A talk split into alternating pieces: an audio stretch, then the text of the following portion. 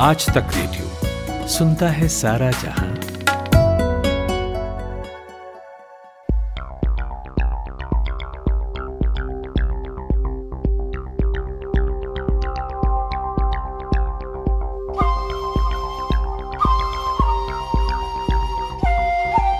एक फरवरी को आम बजट पेश होना है। वित्त मंत्री निर्मला सीतारमन संसद में सरकार का बजट रखेंगी। लेकिन बजट से ठीक पहले मार्केट मार्केट मतलब हमारा शेयर बाज़ार बहुत कुछ बोल रहा है। अपने आंकड़ों के ज़रिए, अपने लेवल्स के ज़रिए। अभी पिछले हफ़्ते का जो गुरुवार था, यानी 21 जनवरी की हम बात कर रहे हैं, उस दिन भारतीय शेयर बाज़ार अपने ऑल टाइम हाई पर था। बाज़ार जो है, वो पचास हज़ार के आंकड़े को पार कर गया था। लेकिन उस दिन के बाद आखिर ऐसा क्या हुआ कि महज तीन से चार कारोबारी दिनों में सेंसेक्स लगभग तीन हज़ार पॉइंट से अधिक टूट गया है। यह सवाल तब और भी अहम हो जाता है जब बजट जो है वो हमारी दहलीज पे खड़ा है। तो आखिर बजट से पहले बाज़ार क्या बोल रहा है? बाज़ार को बजट से क्या उम्मीदें हैं? और क्या मार्केट बजट के बाद एक बार फिर गुलजार हो पाएगा?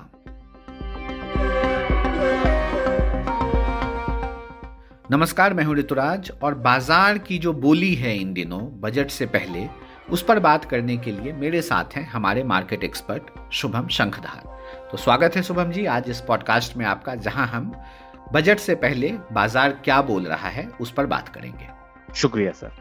तो शुभम पहला सवाल यही है क्योंकि हम बजट से पहले बाज़ार पे बात कर रहे हैं तो अमूमन हम देखते थे कि बजट से पहले बाज़ार में एक रैली दिखती थी बाज़ार जो है एक किस्म का दौड़ लगा रहा होता था।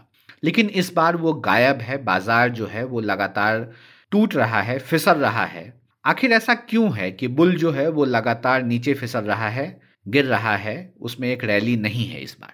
जी देखिए, आपने बिल्कुल सही फरमाया कि बजट से पहले जनरली शेयर मार्केट में स्टॉक मार्केट में एक बजट रैली देखने को मिलती थी, जिसको हम बजट से प्री रैली कहते थे कि बजट में अच्छा कुछ आएगा और इस उम्मीद के साथ इन अपेक्षाओं के साथ बाज़ार में अच्छी खरीदारी की जाती थी सिलेक्टिव स्टॉक्स में सिलेक्टिव सेक्टर्स में खरीदारी की जाती थी और जिसके बल पर बाज़ार चलते थे। इस बार ऐसा नहीं हुआ। आ, हमने देखा कि पिछले पाँच कारोबारी सत्रों में अगर हम बात करें अट्ठाईस जनवरी तक के, के आ, को पांचवा मान लें और इससे पहले चार कारोबारी सत्र में हम देखें तो लगातार पिछले पाँच कारोबारी सत्र में करीब करीब इन्वेस्टर की दस लाख करोड़ की पूंजी सुहा हो गई। सेंसेक्स ने सैतालीस हज़ार का लेवल भी तोड़ दिया 28 जनवरी को इंट्राडे में। और ये करीब 4000 पॉइंट का फॉल है, जो सेंसेक्स ने रिसेंट हाई बनाया था, पचास हज़ार एक सौ चौरासी का वहाँ से। 21 जनवरी को ये हाई बना था। पचास हज़ार का स्तर छूने के बाद बाज़ार में एकाएक प्रॉफिट बुकिंग देखने को मिली और हमने देखा अक्रॉस द सेक्टर जो बड़ी कंपनियाँ थी, दिग्गज कंपनियाँ थी, जो इस रैली को लीड कर रही थी दरअसल, चाहे उसमें एच बैंक हो HDFC हो एशियन पेंट्स हो रिलायंस हो, जो भी बड़ी कंपनियाँ इस पूरी रैली को लीड कर रही थी, वहाँ भी अच्छी प्रॉफिट बुकिंग देखने को मिली। और यही कारण था कि बाज़ार में एकाएक तेज गिरावट देखने को मिली है। जिन सेक्टर्स में सबसे ज़्यादा गिरावट रही, उसमें बैंक था रियलिटी था आईटी फाइनेंस एफएमसीजी मतलब कोई ऐसा स्टॉक स्पेसिफिक या सेक्टर स्पेसिफिक आप नहीं कह सकते कि इस प्रॉफिट बुकिंग में कोई एक सेक्टर में प्रॉफिट बुकिंग हुई है कि नहीं कुछ खास स्टॉक्स में हुई। दरअसल ये ओवरऑल मार्केट में एक प्रॉफिट बुकिंग थी और जो बहुत लाजमी है। वो इसलिए लाजमी है क्योंकि बाज़ार ने पिछले छह महीने में, सात महीने में एक तेज रैली देखी और जो मोटे मुनाफे पे बैठे निवेशक हैं उनको पता है कि इस बजट से कुछ बहुत कुछ एकदम एकाएक बदलने वाला नहीं है और बजट में अगर कहीं कोई खराब अनाउंसमेंट के बाद पैनिक हुआ तो शायद उनके जो जिस मोटे मुनाफे पे वो बैठे हैं वो कम हो जाएँगे वो सिकुड़ जाएँगे। मतलब तो मुनाफा वसूल के भाग रहे हैं मतलब निकल रहे हैं कारोबारी। बिल्कुल तो बजट से पहले ये जो गिरावट है ये जो सेल ऑफ़ है इसको आप एक हेल्दी प्रॉफिट बुकिंग की तरह देख सकते हैं जहाँ दिग्गज कंपनियाँ अच्छी कंपनियाँ मज़बूत फंडामेंटल वाली कंपनियाँ भी दस दस बीस बीस परसेंट करेक्ट हो चुकी हैं। ठीक है। एक चीज़ और समझना चाहेंगे कि बाज़ार आखिर कह क्या रहा है अपने आंकड़ों से अपने लाल निशान से?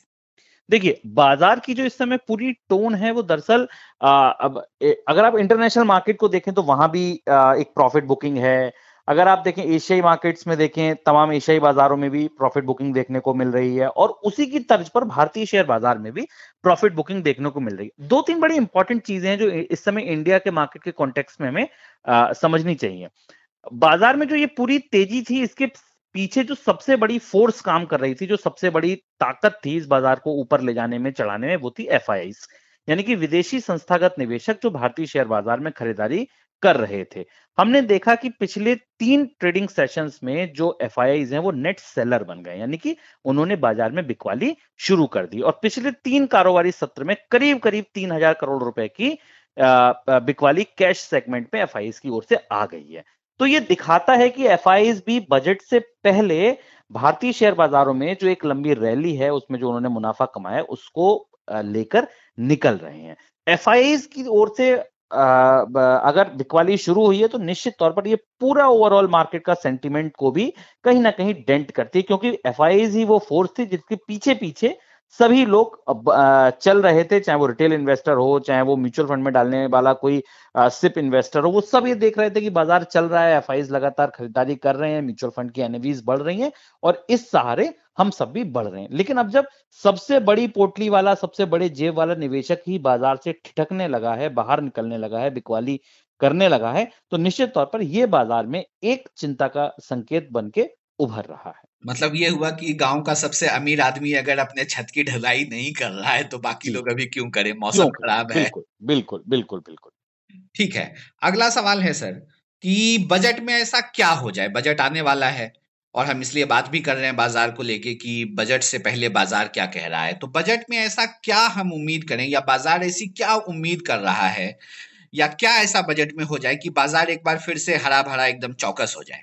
देखिए, ये बड़ा अहम सवाल है। अगर हम इसको इस तरह समझें कि अगर बजट से उम्मीदें देखें तो हर सेक्टर की अपनी कहीं ना कहीं कुछ ना कुछ उम्मीदें होंगी और हर सेक्टर अपनी उम्मीदों को एक प्रोसेस है बजट बनाने से पहले जो वित्त मंत्रालय के अधिकारी हैं या खुद प्रधानमंत्री ने मीटिंग ली या वित्त मंत्री ने मीटिंग ली और इंडस्ट्री से ये समझने की कोशिश की कि क्या जरूरतें हैं आपकी जिनको इस बजट में कैटर किया जाए। हमें ये समझना होगा कि इस बजट में अगर वाकई बाज़ार के नज़रिए से देखें तो बाज़ार बजट में ऐसा क्या हो जो बाज़ार को खुश करे तो मुझे लगता है दो बड़ी इंपॉर्टेंट चीज़ें होंगी। एक जो बड़ी इंपॉर्टेंट चीज़ होगी वो होगी फ़िज़िकल डेफिसिट का नंबर सरकार अपने घाटे को कितना कम रख पाती है उस नंबर को बाज़ार बहुत बहुत नज़दीक से देखेगा। लेकिन जहाँ तक उत्साह है तो उत्साह बाज़ार में तब भरा जाएगा जब बजट में ऐसी घोषणाएँ होंगी जो हमें और आपको कंजम्पशन के लिए बूस्ट करेंगी। देखिए एक बड़ी इंपॉर्टेंट चीज़ ये है कि हमारी आ, आ, जो जीडीपी है इंडिया की जो जीडीपी है आर्थिक विकास दर आ, जो उसको नापने का पैमाना है हमने देखा कि मौजूदा वित्त वर्ष में उसके नकारात्मक रहने के सारे अनुमान हमारे सामने है, चाहे वो केंद्रीय बैंक का हो, चाहे देशी विदेशी एजेंसियों को, एजेंसियों का हो। नकारात्मक आर्थिक विकास के दौर में सबसे पहले ये देखना ज़रूरी है कि कैसे इस इकोनॉमी को पटरी पर लाया जा सकता है, रफ्तार तो बाद की बात है। तो इसको पटरी पे लाने के लिए सीधी सी बात है कि जो जीडीपी में सबसे बड़ी हिस्सेदारी रखने वाला क्षेत्र है या जो सबसे ज़्यादा बड़ी हिस्सेदारी रखते हैं उनको बूस्ट मिले। सबसे ज़्यादा बड़ी हिस्सेदारी रखते हैं आप और हम यानी कि हम और आप जो खपत करते हैं। जो भारत की जनता खपत करती है जो खर, जो वस्तु और सेवाएँ खरीदती है उनसे जो मूल्य पैदा होता है वो जीडीपी में करीब करीब साठ फ़ीसदी की हिस्सेदारी रखता है। तो हम ये देखेंगे, तमाम निवेशक ये देखेंगे, बाज़ार ये देखना चाहेगा, क्या इस बजट में ऐसे अनाउंसमेंट हैं जो कंजम्पशन को कहीं ना कहीं बूस्ट कर रहे हैं? क्योंकि बजट से पहले बहुत सारी चीज़ें सप्लाई साइड को दुरुस्त करने के लिए हो चुकी हैं। चाहे वो आत्मनिर्भर भारत पैकेज हो चाहे वो पीएलआई स्कीम हो, चाहे वो कोरोना महामारी के दौरान बीस लाख करोड़ के पैकेज की बात हुई। ये तमाम चीज़ें ऐसी हैं जो कहीं ना कहीं तमाम सेक्टर्स को कभी एनबीएफसी को लिक्विडिटी आरबीआई ने दे दी कहीं सरकार ने कोलेट्रल फ्री लोन की बात कर दी कहीं कॉर्पोरेट टैक्स में आ, कमी की बात की गई। तो यानी कि अभी हम अगर देखें तो सारी की सारी कोशिशें ये थी कि जो सप्लाई साइड है उसको सहारा दिया जाए बूस्ट किया जाए कि आप मैन्युफैक्चरिंग कीजिए हम आपको छूट देते हैं। आप अपना टैक्स कम दीजिए चलिए आप नए निवेश कीजिए। तो कहीं ना कहीं जो कोशिशें थी वो कॉरपोरेट साइड से थी, कहीं ना कहीं कोशिशें जो थी वो कर्ज सस्ता देने में, कर्ज मुहैया कराने में लिक्विडिटी को बनाए रखने में इस साइड की कोशिशें ज़्यादा थी। लेकिन अब जो ज़रूरत है, अब जो बाज़ार जिससे खुश हो सकता है, वो है आपके कंजम्पशन को बूस्ट करने वाले फैसले। क्या सरकार इस बजट में ऐसी घोषणाएँ कर रही है जहाँ पर आम आदमी के हाथ में ज़्यादा पैसा पहुँचे, जिससे कि वो खर्च कर सके? अगर ऐसा होगा तो कहीं ना कहीं डिमांड रिवाइव होगी डिमांड रिवाइव होगी तो प्राइवेट इन्वेस्टमेंट भी रिवाइव होगा, क्योंकि ऑलरेडी अगर इतनी कैपेसिटी है और डिमांड नहीं है तो नई कैपेसिटी एक्सपेंशन नहीं होंगे। तो अगर आपको नया निवेश चाहिए, नई कैपेसिटी बढ़ानी है या नए बिजनेसेस लाने हैं तो निश्चित तौर पर आपको पहले, सबसे पहले डिमांड को रिवाइव करना होगा। तो आपने जो सवाल पूछा कि बजट में ऐसा क्या हो जाए कि बाज़ार गुलजार हो जाए तो बाज़ार को गुलजार करने के लिए बजट में ऐसी घोषणाओं की ज़रूरत है जो कहीं ना कहीं खपत को सहारा दे सके। ठीक है। बजट और बाज़ार पर बात कर रहे हैं। शनिवार को हमारा शो मनी मैनेजर आएगा, जिसे इस बार हम और शुभम लेकर आएँगे। मनी मैनेजर में इस हफ़्ते हम आपको बताएँगे कि बजट को आप कैसे पढ़ेंगे। बजट में आपके काम की जो चीज़ है, उसे आप कैसे ढूंढेंगे, क्योंकि बजट तो पूरे देश का होता है। हर किसी के लिए कुछ ना कुछ होता है। तो आप अपने काम की चीज़ उसमें से कैसे निकालेंगे? क्यों सुबह बिल्कुल, सर। इस बार का जो मनी मैनेजर है, वो हमने खास श्रोताओं के लिए इसीलिए प्लान किया है कि बजट की तमाम जगलरी तमाम इकोनॉमिक टर्म्स बहुत सारे कठिन चीज़ों से निकलते हुए बजट आता है और बहुत सारे लोग उसमें ये नहीं समझ पाते हैं कि कोई बड़ा सरकारी आंकड़ा, कोई बड़ा सरकारी नंबर कैसे उनकी जेब को, ज़िंदगी को, उनको, उनकी आय को, कमाई को, बचत को प्रभावित करता है। तो हमारी ये कोशिश होगी कि इस बार के मनी मैनेजर के एपिसोड में हम ये डिकोड कर पाए बजट अपने श्रोताओं के लिए कि बजट की किसी घोषणा का उनकी आय खर्च कमाई आपूर्ति इस पर क्या असर पड़ेगा? ठीक है यहाँ पे सुनिए आप हमारा मनी मैनेजर का एक छोटा सा प्रोमो जब हम इस प्रोमो के बाद लौटेंगे तो एक आध सवाल और हैं जिसका जवाब शुभम देंगे।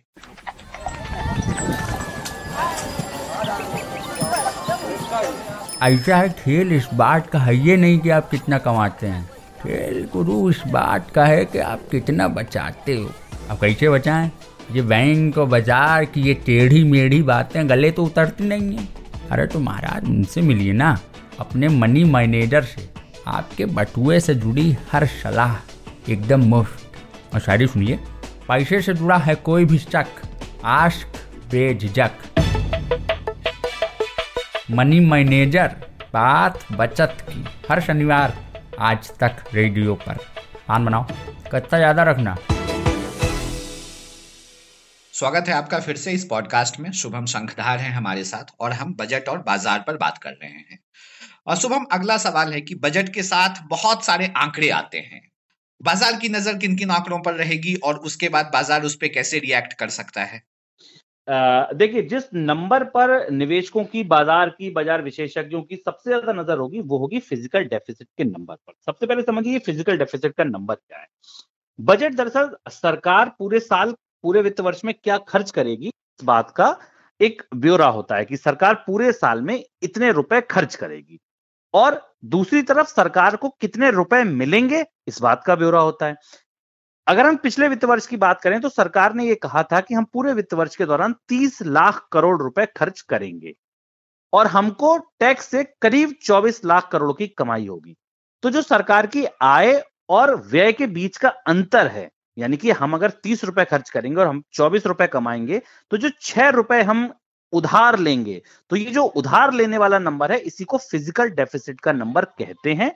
और यही वो नंबर होता है जो सरकार की, देश की आर्थिक स्थिति को या उसकी हेल्थ का सबसे इंपॉर्टेंट पैरामीटर होता है। तमाम रेटिंग एजेंसियाँ, तमाम विदेशी निवेशक, घरेलू निवेशक, बड़े म्यूचुअल फंड, इस इस नंबर को बहुत बहुत करीब से देखते हैं, महसूस करते हैं, क्योंकि यही बताता है, सरकार का जितना बड़ा बोरोइंग प्रोग्राम होगा, सरकार जितना ज़्यादा कर्ज लेगी, निश्चित तौर पर सरकार की या देश की, अगर आप कहिए नेशनल अकाउंट्स की जो आर्थिक सेहत है, वो उतनी ही खराब है। तो अगर किसी एक नंबर पर आपने कहा बाज़ार झूम सकता है या बाज़ार गिर सकता है तो वो शायद फ़िज़िकल डेफिसिट का नंबर होगा। फ़िज़िकल डेफिसिट जितना कम होगा, बाज़ार के लिए उतनी ही राहत होगी और अगर फ़िज़िकल डेफिसिट का नंबर कहीं बड़ा होगा, जिसकी बहुत हद तक आशंका है तो निश्चित तौर पर यह बाज़ार के लिए अच्छी खबर नहीं होगी।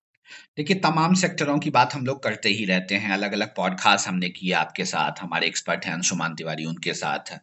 बहुत डिटेल में हमने बात की है।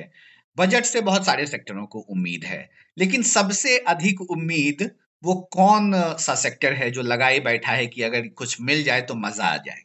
देखिए जहाँ तक आपने एक, अगर आप सेक्टर स्पेसिफिक बात करेंगे तो हर सेक्टर की अपनी एक उम्मीद है। अगर हम बैंकिंग की बात करें तो एक बेड बैंक की बात चल रही है। अगर अगर हम बेड बैंक के कॉन्सेप्ट पे बात करें तो आ, ये कॉन्सेप्ट है कि सारे सरकारी बैंकों का जो एनपीए है उसको एक बैंक में डाल दिया जाए जिससे कि जो मौजूदा बैंक है इनमें नई कैपिटल डालकर इनको और मजबूती से काम कराया जा सके। दूसरी तरफ़ अगर आप देखें तो बैंक जो कर्ज ना उठने से परेशान है उनकी ये, उनका ये मानना है कि सरकार कुछ ना कुछ ऐसा करे जिससे कि सर लोग ज़्यादा कर्ज लेने के लिए प्रोत्साहित हों ज़्यादा होम लोन या कार लोन या ऑटो लोन्स लिए जाए। तो अगर आप सेक्टर स्पेसिफिक देखेंगे तो हर सेक्टर की अपनी कहीं ना कहीं, कोई ना कोई एक एक ख्वाहिश, एक अपनी विशलिस्ट होगी। लेकिन मुझे लगता है कि जो इस बार ओवरऑल थीम होगी, जो लगभग सभी सेक्टर्स को प्रभावित करेगी, वो शायद कंजम्पशन ही थीम होगी। और कंजम्पशन अगर निश्चित तौर पर सरकार बूस्ट करने का प्रयास करती है, अगर सरकार लोगों के हाथ में ज़्यादा पैसा रखती है, चाहे टैक्स कम करके या कोई सीधी मदद देकर, किसी भी तरह अगर लोगों के हाथ में ज़्यादा पैसा रखती है तो ये अपने आप पूरी इकोनॉमी को, बल्कि न केवल इस बजट को, बल्कि सरकार के बजट को भी दुरुस्त करने की ताकत रखता है। तो हमारी कोशिश ये होनी चाहिए कि बजाय किसी एक सेक्टर के हम ये देखें कि सरकार डिमांड को रिवाइव करने के कंजम्पशन को रिवाइव करने के क्या सीधे प्रयास इस बजट में लेकर आ रही है।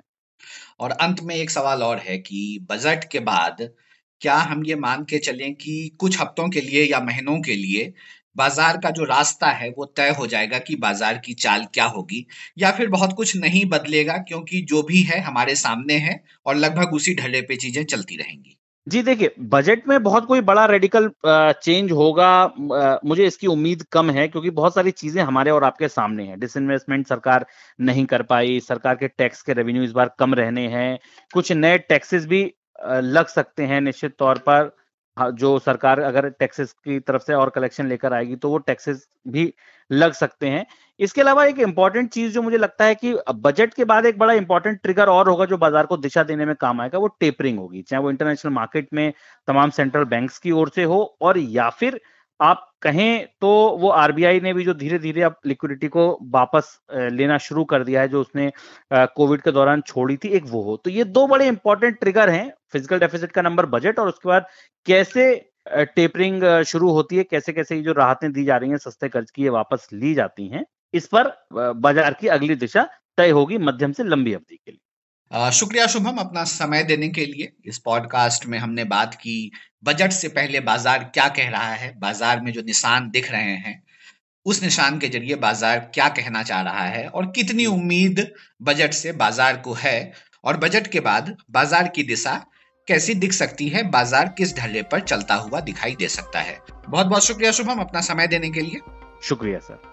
कैसा लगा आपको हमारा यह पॉडकास्ट कोई सुझाव हो या कोई शिकायत तो लिख भेजिए हमें। हमारा ईमेल पता वही है रेडियो एट आज तक डॉट कॉम मेरा नाम ऋतुराज है। शुभम शंखधार थे हमारे साथ मार्केट एक्सपर्ट और इंडिया टुडे हिंदी पत्रिका के एसोसिएट एडिटर हम दोनों को विदा दीजिए। सुनते रहिए आज तक रेडियो शुक्रिया।